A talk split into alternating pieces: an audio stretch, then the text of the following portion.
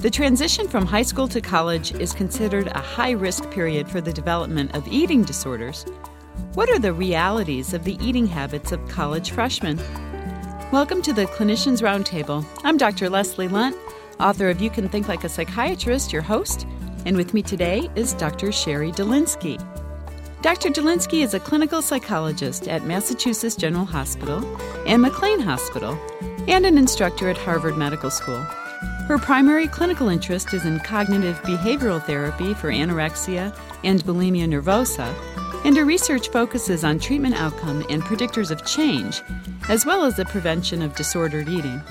Her research has examined residential treatment, ambivalence about recovery, the effectiveness of mirror exposure treatment for body image disturbance, the freshman 15, and development of disordered eating among college women, attitude towards cosmetic surgery, and disordered eating and weight loss in self help groups. Welcome to ReachMD, Dr. Delinsky. Thanks so much for having me. I'm really curious why you chose to study the freshman 15. When I was in graduate school, I was working at an eating disorders clinic on a college campus. And I noticed that a lot of the patients talked about having their eating disorder start when they got to college, and they were very concerned about the weight they had gained during their freshman year. And what I noticed about these young women is that none of them were overweight. They were all normal weight or underweight. And I started to wonder whether they had in fact gained this dreaded freshman 15 or whether they just had perceived they had gained weight.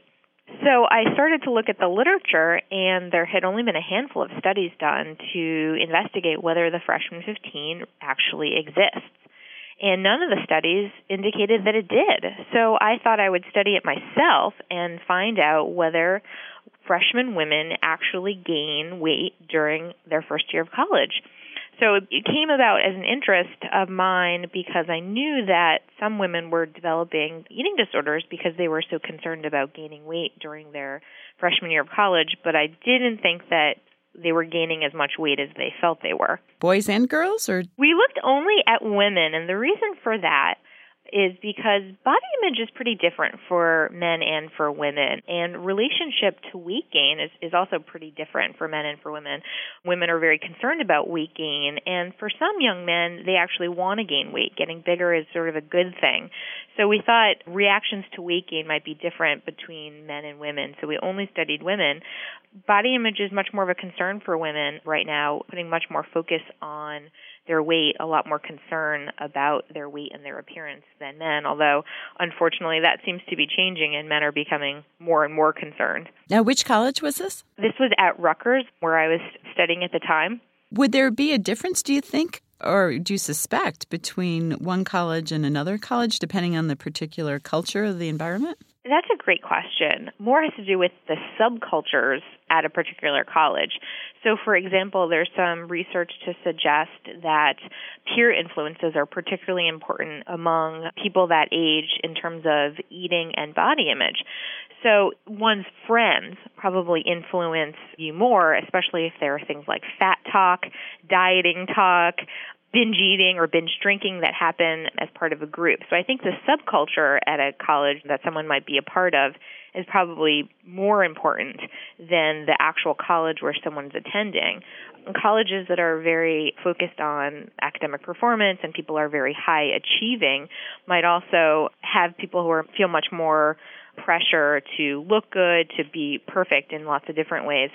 But I think overall, there are probably more similarities across colleges than differences. They're just common factors about college, college life, like being away from home, the stress of it, the time pressure that would be common across all colleges. Now, did you expect that in an attempt to avoid the freshman 15 that you would find eating disorders or at least disordered eating? That was the hypothesis that I had and the reason for doing the research because I had a feeling that people who were more concerned about avoiding the freshman 15 might, as a result, end up doing things like dieting, restricting their eating, skipping meals, over exercising, things like that. And that's that hypothesis was supported in the research. So, what all did you find in your research? Well, what we found was that the freshman 15 was largely a myth, and that the mean weight gain that these women reported over the course of the year was really only about three pounds. Um, three that's pounds? A, that's a big difference. wow. Three, three pounds versus 15 pounds. I mean, three pounds is quite a small amount. And the other thing about that is that a good portion of the women didn't gain weight at all. They stayed the same weight or lost weight. So 63% of the women gained weight, and among the people who gained weight, the average weight gain was 7 pounds. So we're still talking about something significantly less than the 15 pounds that is out there that people are afraid of. So we found that the weight gain was a lot smaller than people had thought, but we also found that people were quite concerned about gaining the weight. And even when we controlled for disordered eating attitudes that people had at the beginning of the freshman year, things like concern about freshman 15, dietary restraint, and self esteem predicted disordered eating attitudes at the end of the freshman year, specifically concerns about shape and weight. It's pretty consistent with our hypothesis that concern about freshman 15 would be a factor predicting disordered attitudes at the end of the freshman year. If you're just joining our discussion, you're listening to ReachMD XM157, the channel for medical professionals. I'm Dr. Leslie Lundt, your host, and with me today is Dr. Sherrie Delinsky. We are discussing the freshman 15, which I guess we should rename as the freshman 3. Doesn't sound nearly as good, Sherrie. it doesn't have the drama of the freshman 15, but it's much more realistic. And reassuring, hopefully. Absolutely. Although I wonder, you know, for me myself, I actually grew a couple inches my freshman year in college, so of course I gained weight. Did you look at that at all? We didn't. We didn't actually look at changes in height, although that would have been important. But the idea is probably that some of this weight gain is normal, healthy, continual growth that these adolescents are experiencing. So it's not uncommon for them to, let's say, not have completely finished with any of the, you know, pubertal changes mm-hmm. that are happening. And so some weight gain is actually very normal and healthy. So, other than the number of pounds actually gained, were you surprised by any of the results? I was surprised by some of the changes in disordered eating. I probably shouldn't have been all that surprised, given that we know that, especially the freshman year of college, is a high risk time.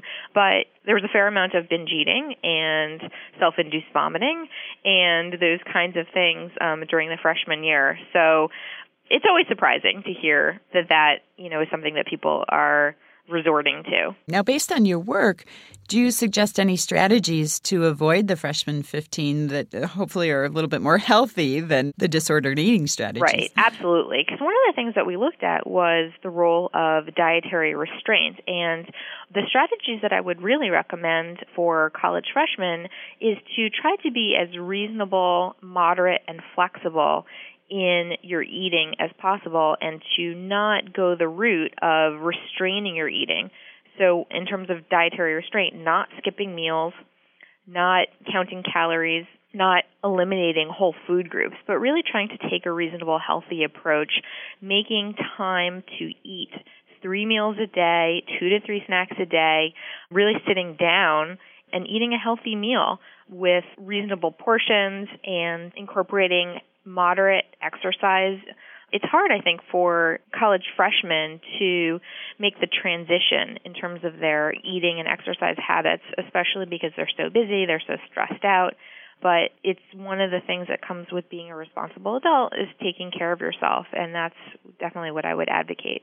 Now, many of our listeners are primary care physicians treating adolescents. And, you know, those of us that do that, we're in a, a, bit of a tricky situation because we've maybe seen them throughout their youth and adolescence. And now we lose control of them. They go off to their student health clinics at their local colleges, and we may either never see them again mm-hmm. or see them once a year in the summer. Right. Any advice you can give to those of us in that situation? Right. Definitely. If you are able to follow up with them, check in with them about their weight and about their feelings about their weight. Because one of the things that we found in the study was that even though the percent of folks who became overweight over the course of the year was very, very small, the percent of folks who considered themselves to be overweight was very high.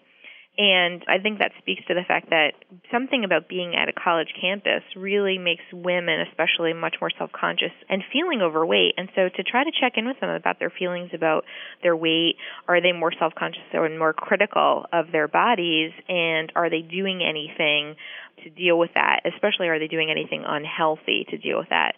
So to try to promote healthy habits, healthy eating habits, self care and more positive body image and to detect any problem attitudes and behaviors that might be developing, especially because it's such a high risk time. Well, thank you so much for being on our show today. Thank you so much for having me.